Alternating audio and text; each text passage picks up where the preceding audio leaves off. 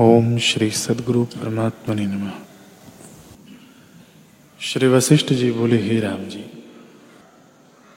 जब तक सम्यक दृष्टि नहीं प्राप्त हुई, तब तक जड़ चेतन की दृष्टि होती है।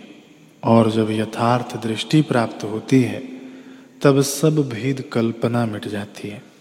जैसे सीपी में जो चांदी भासती है सो न सत्य होती है, न असत्य वैसे ही आत्मा में जड़ चेतन सत्य असत्य की विलक्षण कल्पना है।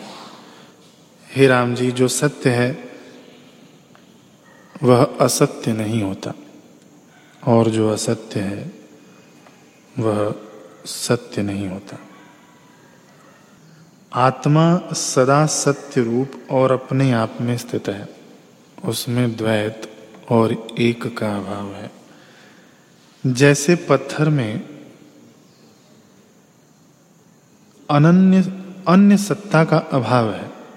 वैसे ही आत्मा में द्वैत सत्ता का अभाव है। नाना रूप भाषित होने पर भी द्वैत कुछ नहीं है। वह सदा अनुभव रूप है।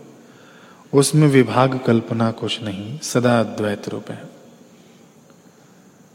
भेद कल्पना चित्त से भासती है। जब चित्त का अभाव होता है तब जड़ चेतन की कल्पना मिट जाती है। जैसे वंध्या के पुत्र का और आकाश में वृक्ष का अभाव है, वैसे ही आत्मा में कल्पना का अभाव है। हे राम जी, यह चेतन है, यह जड़ है, यह उपजता है, यह मिट जाता है, इत्यादि सब कल्पना मिथ्या है। जैसे रस्सी में सर्प मिथ्या है वैसे ही केवल निर्विकल्प चिन्मात्रात्मा में कल्पना मिथ्या है।